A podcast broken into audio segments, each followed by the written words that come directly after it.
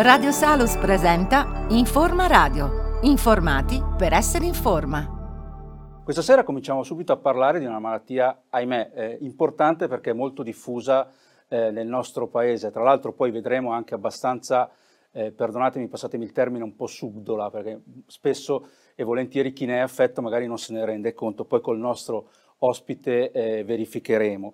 Eh, io do subito eh, il benvenuto al nostro ospite di questa sera che è il dottor Federico Bertuzzi, responsabile della diabetologia dell'ospedale Niguarda di Milano. Benvenuto.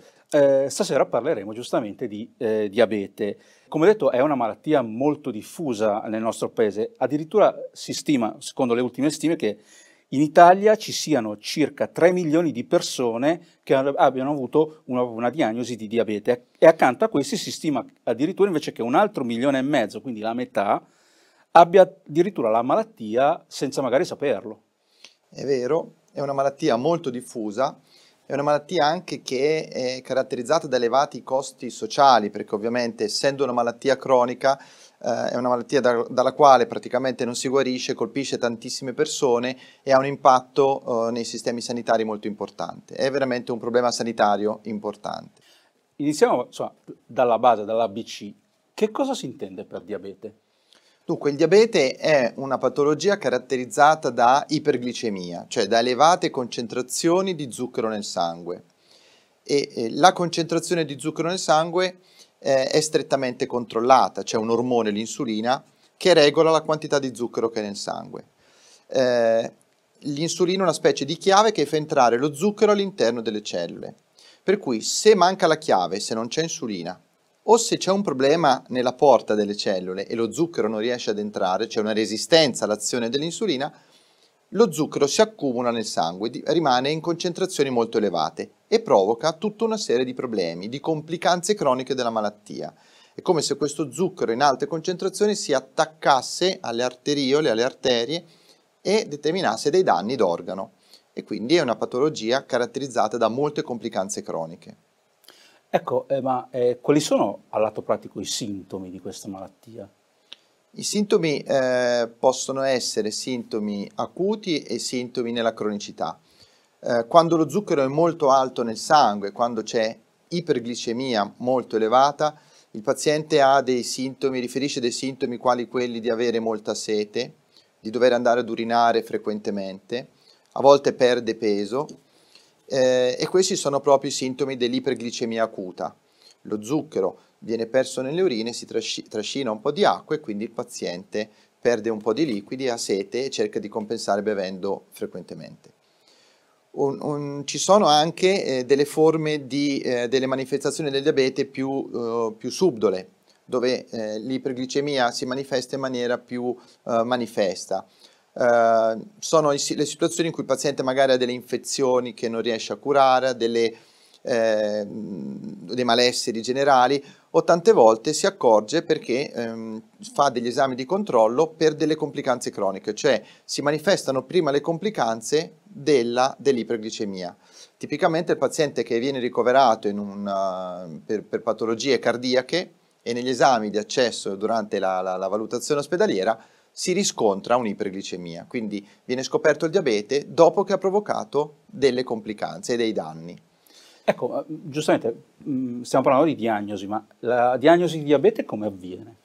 La diagnosi si fa con un esame del sangue, ehm, se si riscontra o una volta con la glicemia a digiuno, un valore di glicemia superiore a 200 in un riscontro qualsiasi permette di fare la diagnosi di diabete, oppure eh, può essere sufficiente per fare la diagnosi di diabete anche il riscontro di glicemia superiore a 126 misurata due volte quindi confermato una seconda volta senza che raggiunga il valore di 200 che comunque eh, sia superiore a 126.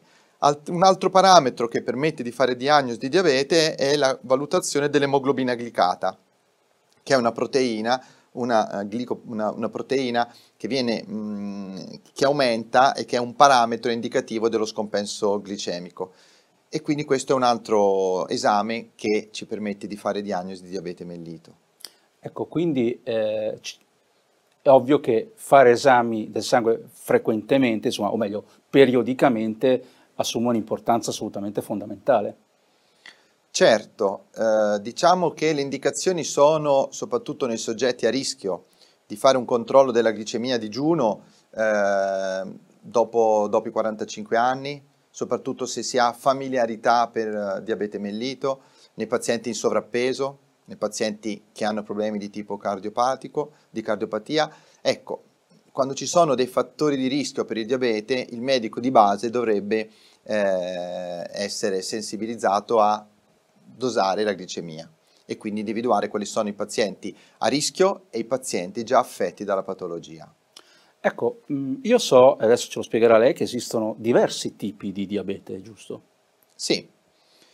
Facendo riferimento a, alla semplificazione che ho fatto io, dove c'è la chiave, che è l'insulina, che apre la porta delle cellule per far entrare lo zucchero, eh, se manca la chiave, eh, quello, ecco, eh, quello, è un tipo di diabete caratterizzato dalla assenza di produzione di insulina, perché le cellule che producono insulina sono state distrutte da una malattia autoimmune, che è il diabete, ed è questo il diabete mellito di tipo 1, che insorge in genere nella giovane età, è una malattia autoimmune, e che insorge a volte in maniera abbastanza mh, brusca perché il, uh, il ragazzino uh, si accorge veramente di perdere peso, di andare ad urinare, come dicevo prima, frequentemente, di avere molta sete, perde peso uh, e questo è un diabete che, viene, che necessita come terapia la terapia insulinica.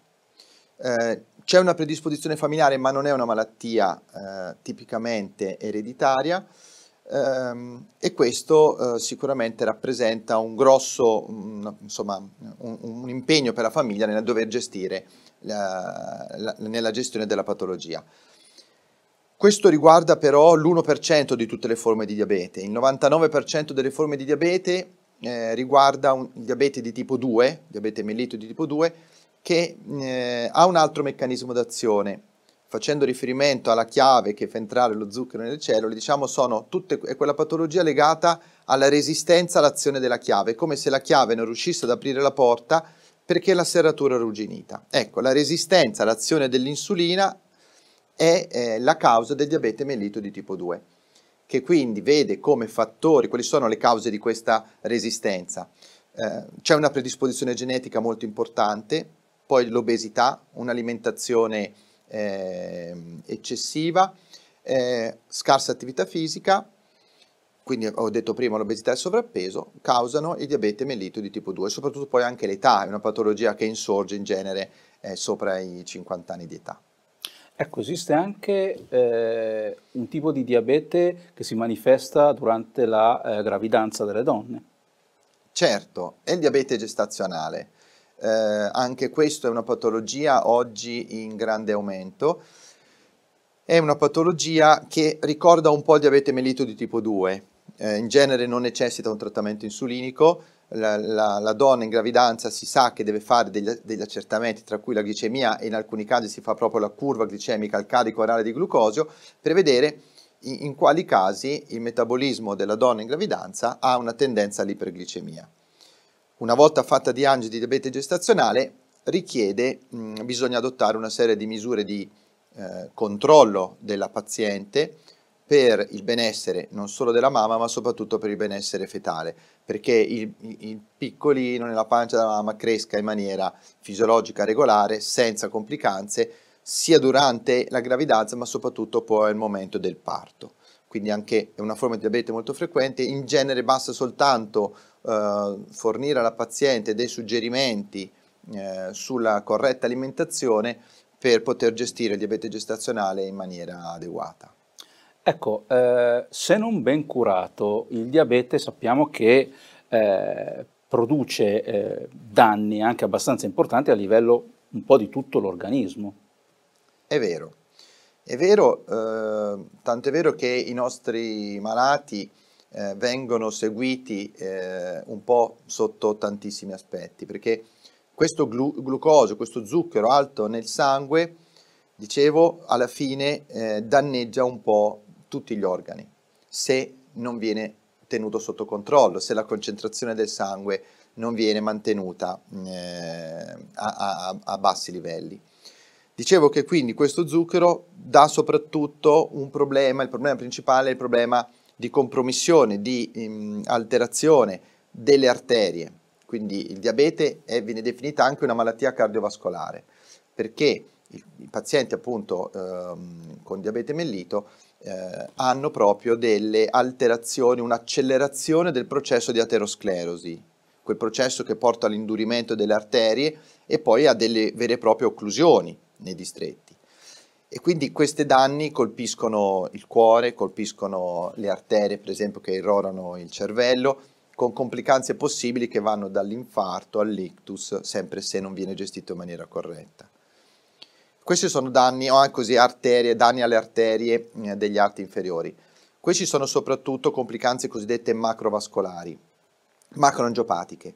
Ma poi ci sono le complicanze microangiopatiche, cioè quando lo zucchero in elevate concentrazioni danneggia la microcircolazione e quindi qui in questo caso i danni si manifestano a livello degli occhi, della retina, a livello del rene, quindi la nefropatia diabetica, a livello dei nervi, con complicanze che possono, se non gestite, se non trovate in tempo, se non curate, possono poi portare alla disfunzione completa dell'organo, fino alla dialisi, alla cecità complicanze che oggi sono, avvengono in maniera eh, molto meno frequente che in passato, ma che comunque anche oggi meritano un'attenzione da parte dello specialista nel prevenirli, quindi nel cogliere quali sono precocemente i segni eh, di un possibile danno d'organo per trattarlo in maniera tempestiva ed evitare poi la complicanza terminale. Eh, ecco, dottor Bertuzzi, abbiamo parlato insomma di che cos'è il diabete, abbiamo insomma, abbastanza inquadrato eh, anche l'importanza poi sociale di questa malattia. Come viene curato? Dunque, ehm, l'approccio, la gestione del paziente ehm, eh, in genere coinvolge un team eh, multispecialistico. Eh, si parla proprio di team diabetologico, in cui il diabetologo sicuramente ha un po' la funzione di coordinamento. Ehm, viene, viene, gestito, il, curare il diabete vuol dire tenere sotto controllo le glicemie, ovviamente, ma anche eh, curare, ve- verificare quali sono le eventuali, escludere le eventuali complicanze dell'organo e quindi trattare poi eventuali, le eventuali complicanze, le, le, patologie che interessano i diversi organi. In questo senso quindi il team diventa un team diabetologico in cui deve essere coinvolto anche l'oculista per la valutazione della retinopatia diabetica, il podologo per verificare, per la gestione del piede diabetico, perché tante volte eh, il, il diabete colpisce l'estremità del nostro corpo, e poi c'è sicuramente il ruolo dello psicologo per gli aspetti soprattutto nel diabete di tipo 1, per gli aspetti legati alla gestione, alle difficoltà psicologiche di gestione della malattia, soprattutto nei ragazzi nei giovani, insieme poi eventualmente agli altri specialisti che possono essere coinvolti dal cardiologo, dal, mm, dal neurologo o dal, dal, dal chirurgo vascolare. Quindi è un team che gestisce. Sicuramente grande eh, attenzione va fatta comunque alla modifica dello stile di vita. Il processo educazionale, l'educazione del paziente ad, corre- ad un corretto stile di vita è, far- è parte fondamentale della gestione di un paziente con diabete mellito. Quindi attenzione all'alimentazione, attività fisica, smettere di fumare. Quindi gestire un paziente vuol dire anche eh, correggergli e educarlo ad, una, ad, un corretto stile di vita. Ecco, eh, una domanda mi viene spontanea farla che eh, il diabete spaventa molto le persone proprio perché questo eh, cambiamento radicale della propria vita. Però voglio dire, eh, i passi avanti che ha fatto la medicina, soprattutto la ricerca, poi ne parleremo, eh, consente comunque di fare una vita pressoché normale. È vero, certo. Diciamo questo, distinguiamo sempre i, i, le due forme di diabete, il diabete di tipo 1 che richiede una gestione un po' particolare e il diabete di tipo 2. Cominciamo dal diabete di tipo 2. Nel diabete di tipo 2, eh, quello legato all'età che, intervi- che, che insorge diciamo, in epoca avanzata, associato ad un'obesità, ad, un, ad una scarsa attività fisica, un'alimentazione scorretta, Bisogna ricordare ai nostri pazienti che se il paziente modifica lo stile di vita, perde peso, si muove di più, fa un'alimentazione corretta, le glicemie in diversi casi si possono normalizzare. Per cui se l'intervento eh, viene fatto in maniera significativa, il paziente è motivato, cambia lo stile di vita, perde peso, abbiamo dei pazienti che poi tornano in una condizione di normoglicemia diciamo, guariscono dal diabete. Chiaro, rimangono predisposti al diabete Certo. perché l'assetto genetico è quello, ma eh, riescono a normalizzare il loro quadro glicemico. Quindi si tratta proprio di trovare uno stile di vita che sia sostenibile nel tempo, efficace perché il paziente deve perdere peso, sostenibile perché deve essere poi in grado di poter essere sostenuto negli anni, non deve essere io faccio la dieta, perdo peso adesso, in tre mesi perdo 20 kg, poi dopo non ce la faccio più, ricomincio a mangiare come mangiavo prima. Ci deve essere una, deve capire che deve modificare il proprio stile di vita, introdurre un'attività fisica, mangiare un po' di meno, mangiare meglio e a quel punto lì anche la qualità di vita migliora, il paziente si sente meglio, sta meglio, ha fatto un investimento, l'assicurazione su- sulla sua- sul suo futuro e quindi un- può avere una qualità di vita e una, una qualità di vita completamente sovrapponibile a quella dei propri coetanei. Il diabete di tipo 1 invece è sicuramente una patologia un po' più impegnativa perché richiede la terapia insulinica, richiede, l'aut- richiede l'autocontrollo delle glicemie, bucarsi il dito, oggi ci sono i sensori, poi ne parleremo. Sicuramente richiede mh, più attenzione anche da- per la famiglia, per il paziente, da parte del paziente, ma oggi ci sono tutta una serie di strumenti che facilitano, che semplificano eh, la gestione del paziente, la gestione della patologia. Quindi in genere ehm, mio- nella mia indicazione quando parlo con i pazienti dico sempre certo non va presa sotto, eh, non, non va mh, eh, sottovalutata come patologia ma in realtà gestita bene permette di avere una qualità di vita veramente sovrapponibile a quella dei coetanei. Io ho de- dei pazienti veramente che fanno tutte le professioni, anche che lavorano nel mondo dello spettacolo, proprio perché è possibile fare qualsiasi cosa come pazienti con, con il diabete mellito, però bisogna proprio saperla gestire Certo. e eh, accettare e saperla gestire. Ecco, ma è possibile in qualche modo prevenire il diabete?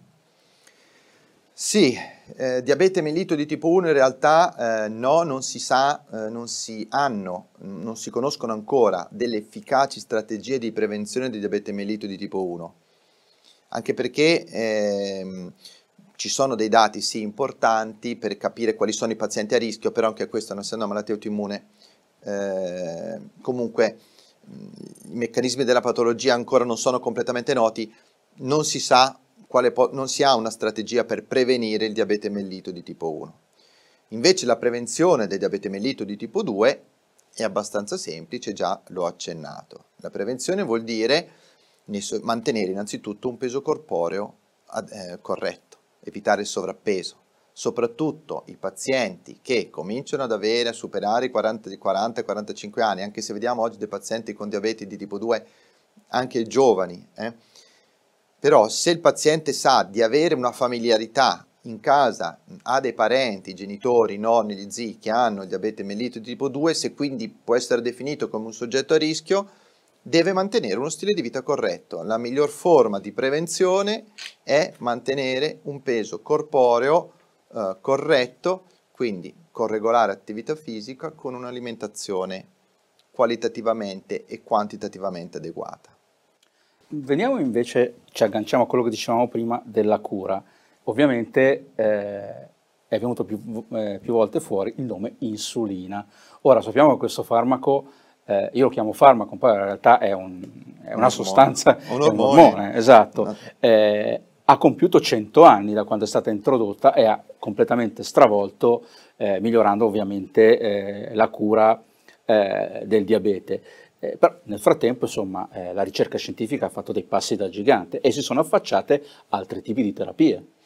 È vero, ehm, la stessa insulina nel corso degli anni è stata, eh, non dico ritoccata, il termine non è corretto, è stata un pochino modificata, sono stati eh, messi sul mercato gli analoghi di insulina che hanno ehm, delle caratteristiche ovviamente che svolgono l'azione dell'insulina in maniera, eh, sono, sono molecole di insulina, ma le piccole modifiche fatte hanno permesso di modificarne la velocità di assorbimento in modo tale che da semplificarne l'utilizzo.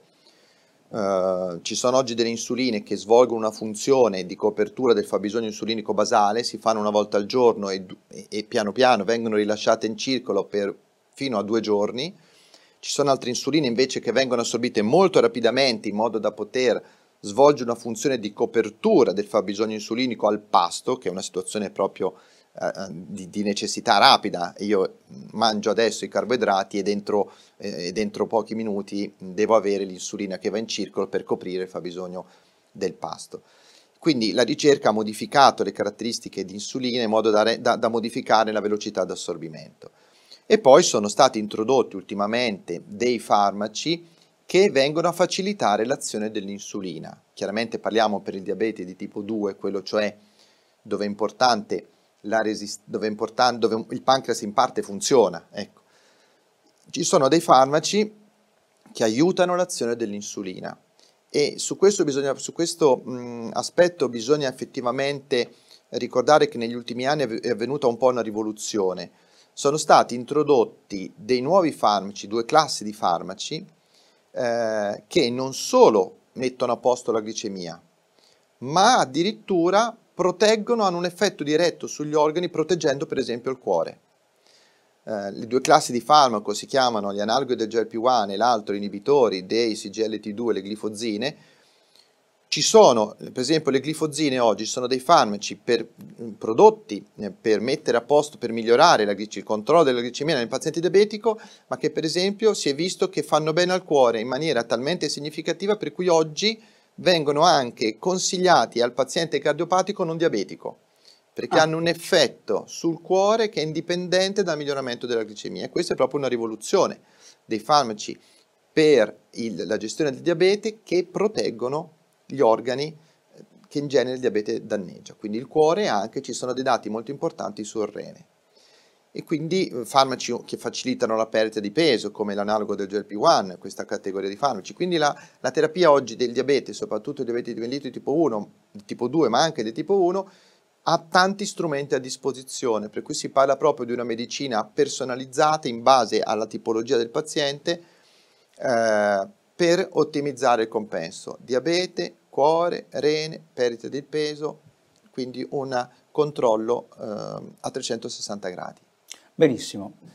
Una delle più grosse problematiche, e ahimè chi purtroppo è malato lo sa bene, è mantenere il giusto livello di insulina, che non è una cosa semplice. In questo, in questo caso però ci viene in aiuto la tecnologia. La tecnologia ha fatto dei passi da gigante negli ultimi anni nella gestione della terapia insulinica. Gestire eh, la terapia insulinica eh, richiede innanzitutto di sapere con precisione che cosa accade ai valori della glicemia. Quindi la prima soluzione, il primo pacchetto di soluzioni che ha fornito la tecnologia è quella di migliorare la registrazione dei valori glicemici grazie a dei sensori, dei piccoli dispositivi che vengono applicati nel sottocute, applicati sulla cute del paziente con il piccolo elettrodo di pochi millimetri che va nel sottocute, che registrano in maniera precisa e eh, continuativa i valori della glicemia del paziente. Per cui il paziente in ogni momento sa eh, qual è il valore della glicemia senza necessità di doversi pungere il dito così come doveva fare eh, fino a 5, 6, 7, 10 anni fa.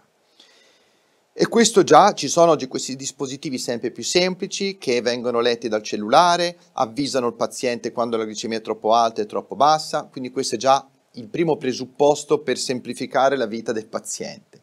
La glicemia, so la glicemia come sta andando. Secondo, mh, la seconda innovazione eh, di, questi ultimi, di questi ultimi periodi è lo sviluppo dei microinfusori, delle piccole pompe che vengono ad essere applicate nel sottocute del paziente che rilasciano l'insulina in maniera controllata, in maniera programmabile. All'inizio era in maniera programmabile, tramite, eh, per, ad opera dei, dei, dei professionisti. Oggi ci sono dei sistemi semiautomatici, cioè che in base al valore della glicemia rilevata dai sensori rilasciano automaticamente l'insulina necessaria al paziente. Per cui senza che il paziente intervenga, in base a come vanno le glicemie, loro automaticamente rilasciano l'insulina. La glicemia sta salendo, il microinfusore viene avvertito dal sensore e, fa, e rilascia un pochino più di insulina. La glicemia sta scendendo troppo, il microinfusore si ferma. questo, questi nuovi microinfusori stanno rivoluzionando il mercato e la gestione del paziente diabetico. Abbiamo veramente dei risultati molto significativi, anche perché all'inizio c'era un dispositivo, oggi sono già 4, 4, 3, 4 che sono arrivati in circolazione e nei prossimi anni si assisterà veramente ad un automatismo sempre più significativo. È proprio una rivoluzione e, e, questo semplifica eh, la gestione. Rimane ancora un aspetto che richiede l'interazione col paziente che è la definizione del pasto, perché queste micropompe non gestiscono da sole il pasto, quindi il paziente deve ancora dare un'informazione alla pompa di quanti carboidrati sta assumendo. Per cui diciamo che il ruolo del diabetologo è ancora importante certo, per, per l'interazione con questi piccoli dispositivi di intelligenza artificiale ma eh, sicuramente in prospettiva ci sono già delle soluzioni che stanno arrivando per semplificare anche la gestione dei pasti da parte del paziente. Perfetto, ecco, mm, parlando invece di ricerca, quindi voglio dire, tutti i grandi eh, balzi in avanti che abbiamo fatto in questi anni, è un, uno degli ultimi, eh, chiamiamo ritrovati, insomma, poi ce lo confermerà lei se molto più recente di quello che pensiamo, magari ci stavano già studiando da tempo, che è il trapianto delle isole pancreatiche. Allora, il trapianto di isole pancreatiche è una delle opzioni terapeutiche per il diabete mellito di tipo 1, quindi per i pazienti che eh, non producono insulina. È un'opzione terapeutica già disponibile da diversi anni, negli ultimi anni c'è stato uno sviluppo della tecnologia. Questa, con questa tecnica in pratica cosa si fa? È un trapianto di cellule, si prendono le cellule da un donatore cadavere, le cellule che producono insulina, che vengono estratte dal pancreas. Queste cellule che producono insulina sono sparse all'interno del pancreas, che è questo organo di un etto, un etto e mezzo di, di, di peso.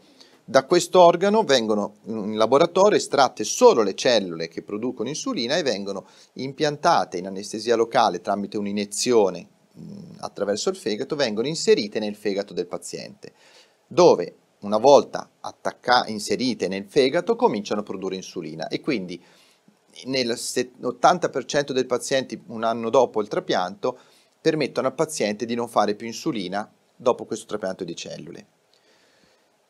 Questo tipo di mh, vantaggio, eh, mh, questo tipo di effetto poi si riduce nel corso degli anni, il 50% dei pazienti dopo 5 anni mantiene ancora l'insulino indipendenza, per cui dopo in alcuni casi si può decidere di rifare un altro impianto di cellule. Eh, questo tipo di procedura si è visto essere in grado di rallentare lo sviluppo delle complicanze, migliora il compenso glicemico perché poi mh, sicuramente ottimizza eh, la, la, gestione del, della glicemia. Però ad oggi ha una grossa limitazione che è la necessità di una terapia immunosoppressiva, perché come tutti i trapianti, certo. è un trapianto di cellule a tutti gli effetti, come tutti i trapianti ha bisogno di una terapia immunosoppressiva farmaci che si prendono per bocca che possono avere degli effetti collaterali, rendono il paziente più suscettibile alle infezioni, addormentano un po' il sistema immunitario. Per cui c'è un rischio minimo di tumori legato sempre all'uso degli immunosoppressori.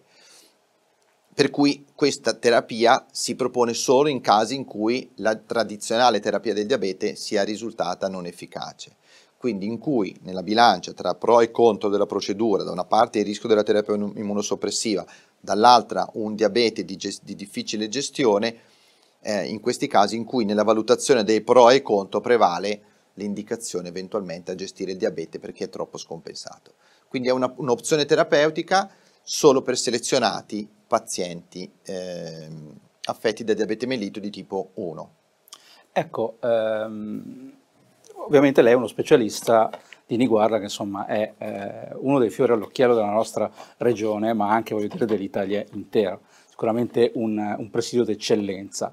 Eh, proprio in merito a questo, all'ospedale Niguarda è sede di un importante studio che state completando, eh, state facendo in questo momento.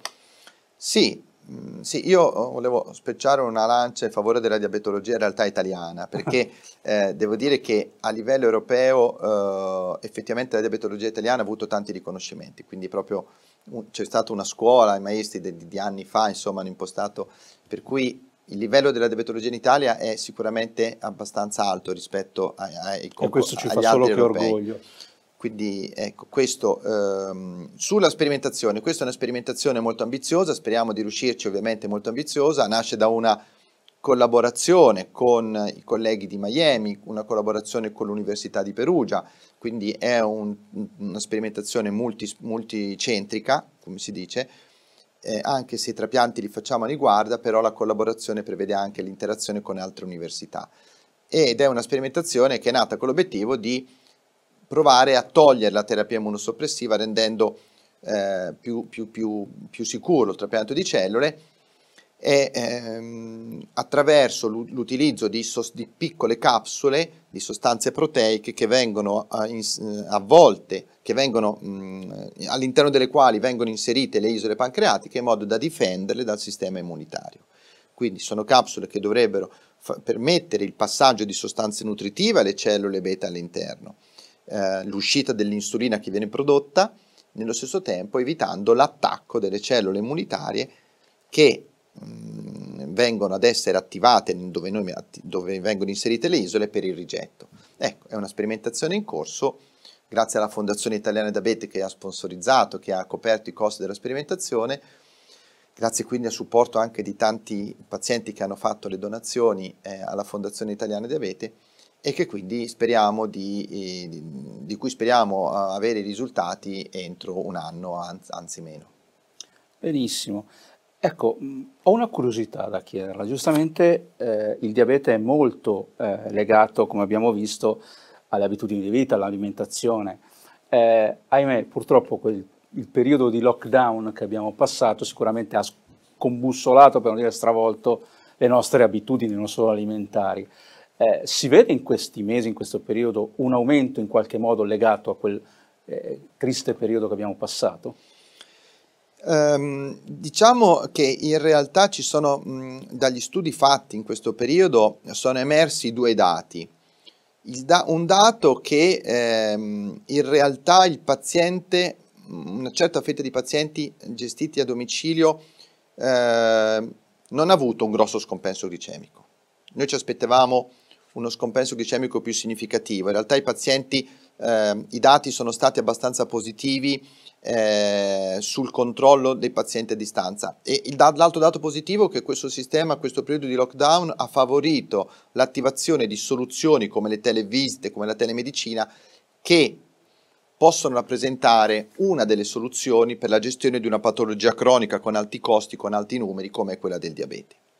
D'altro canto è vero che sicuramente gli aspetti negativi sono due tipi. Il primo, che l'accesso eh, venendo meno in ospedale, in realtà sono state interrotte eh, le procedure di screen delle complicanze croniche, perché abbiamo avuto diversi pazienti che alla fine non hanno fatto più i controlli per le complicanze certo. che dicevo prima erano importanti fare periodicamente e quindi ci sono stati diversi casi di pazienti che hanno avuto delle complicanze importanti, proprio perché non hanno potuto fare gli accertamenti come programmato.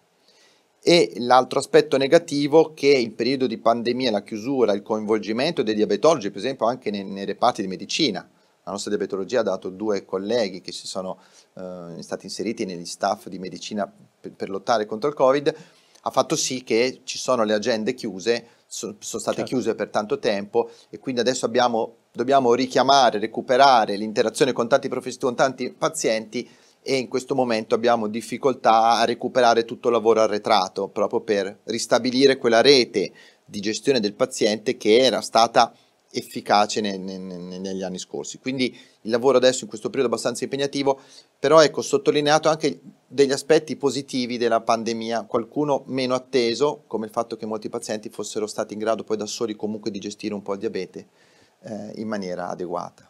Ecco, siamo in chiusura di trasmissione. Vogliamo dare qualche eh, consiglio pratico, soprattutto in ottica di prevenzione ai nostri teleascoltatori? Sì, per tutte le forme di diabete, diabete tipo 1 e diabete tipo 2, quindi è importante l'interazione con il centro diabetologico, col medico di base, tipo 2, col centro diabetologico per fare i controlli regolari, per, per evitare, per cogliere in maniera precoce e per gestire, per trattare le complicanze all'insorgenza. Dal punto di vista della prevenzione dello stile di vita, soprattutto nei diabeti di tipo 2, è assolutamente importante, dicevo, mantenere un peso corporeo corretto. Quindi muoversi di più, mangiare di meno, mangiare meglio. E eh, su questo consigli proprio da questo punto di vista potrebbero essere eh, su una corretta alimentazione come evitare gli zuc- ridurre gli zuccheri semplici, bevande zuccherine per piacere, no, le bevande zuccherine, no, eh, ridurre gli zuccheri semplici e ridurre i grassi di origine animale, come privilegiando frutta, verdura, le fibre, vanno bene i legumi, eh, come indicazione così proprio spannometrica per una corretta alimentazione. E attività fisica, 20 minuti tutti i giorni, cercare di, di fare 20 minuti di attività fisica aerobica, che vuol dire attività muscolare ripetuta, faccio le scale al posto di andare a piedi, cammino a passo veloce, meglio la corsetta, meglio la cicletta, la bicicletta, attività sportive di gruppo. Ecco, non basta la semplice camminata, la camminata è vivere perché abbiamo due gambe, ma bisogna fare un'attività fisica costante, quindi aumentare l'attività fisica, avere un'alimentazione corretta, no cibo spazzatura, in modo da avere un peso, mantenere il peso corporeo. Questa è la strategia migliore per evitare che il diabete mh, esploda nella nostra società per ridurre i costi e soprattutto per avere una situazione di benessere ed evitare le complicanze nel tempo. Benissimo. Niente, siamo giunti alla fine della nostra trasmissione. Io ringrazio il nostro ospite, il dottor Federico Bertuzzi, eh, ripeto, responsabile della diabetologia dell'ospedale Niguarda di Milano. Grazie per essere stato Grazie con noi. Io eh, vi ricordo di visitare i nostri siti web, il sito web della trasmissione www.informatv.it e il nostro eh, portale web di informazione medico-scientifica www.tecnomedicina.it. Ringrazio la regia, eh, ringrazio eh, l'emittente, ringrazio RBM Group e come sempre eh, vi do appuntamento alla prossima puntata di questa nuova stagione che è iniziata proprio questa sera. Grazie a tutti e come sempre eh, amo ripetere, buona salute a tutti. Radio Salos vi ha presentato Informa Radio, una produzione RBM Group.